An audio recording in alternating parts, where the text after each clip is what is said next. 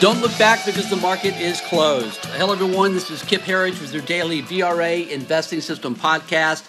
We tell you in just a few minutes what happened in the market today, and more importantly, we tell you what's going to happen in the market going forward according to our VRA Investing System. Not uh, not a great week. Dow Jones closed down today, 495 points. And by the way, we've got we believe some really important information to share with you today regarding sentiment regarding moves in the market following sentiment of this nature. I'm Going to cover that in just a couple minutes. I'm Going to keep this short today, by the way, as well. Let's get right to it. Again, Dow Jones down 495 points at 24,101. That's down 2%. NASDAQ was also down over 2%, down 2.25%, down 159 points at 6910. Uh, the leader today, if you can call it that, was the Russell 2000, down 1.5%, although it hit a, a new 52 week low today at the 1410 down 21 points and s&p 500 uh, down uh, 50 points down 1.9% at exactly 2600 that 2600 level on the s&p 500 was an important level for us.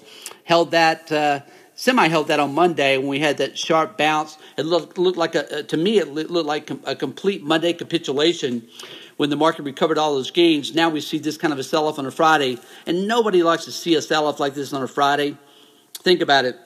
If you're the average investor, you go home, you pull up your investment account, and you go, oh my God, and you put your sell orders in, they hit Monday morning. That's why it's very common that we get Monday morning capitulations. And uh, I've made a lot of money trading those over the years, as taught to me by my mentors. We'll see what Monday brings.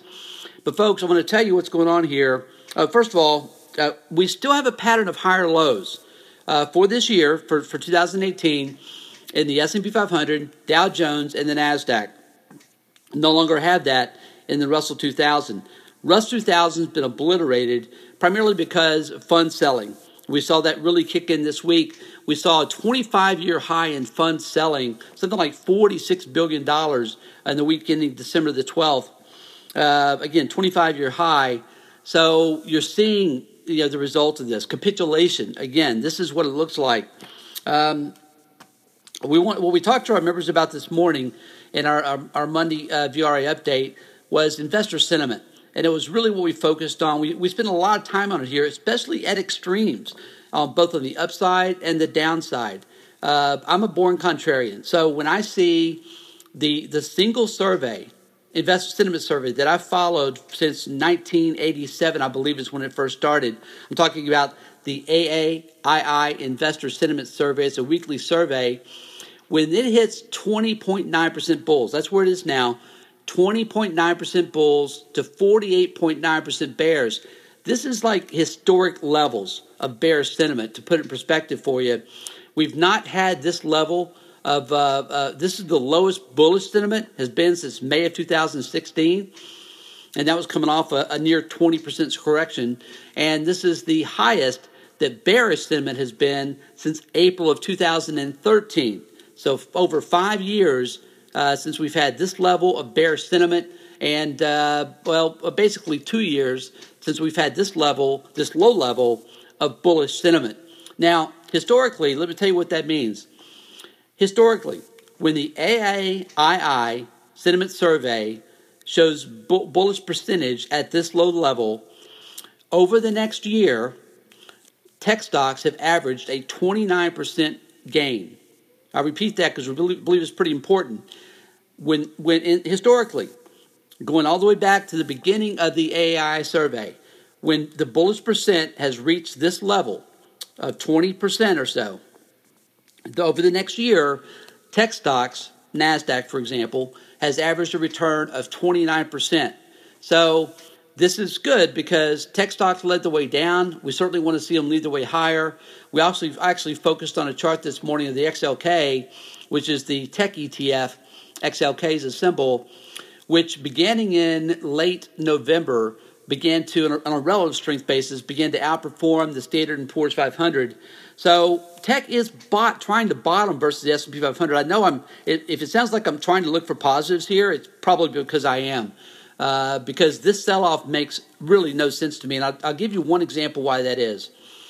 For example, today we saw uh, retail sales numbers came out; they were fine. Uh, business eh, business inventories were fine, but the the one statistic that caught our eye this week was yesterday's report uh, from the Wells Fargo uh, Gallup Small Business uh, Optimism Index, and it hit a new all time high 129. It's an all time high. So we're not seeing, with this level of optimism from small businesses and, and the other surveys that we've seen, we're not seeing from an economic point of view, we're not seeing signs that things are slowing. We're not certainly not seeing signs we're heading into a recession. Folks, this is about the Federal Reserve. It's about eight straight rate hikes. It's about uh, Jay Powell. Trump's exactly right about this. He's done a terrible job at the Fed so far.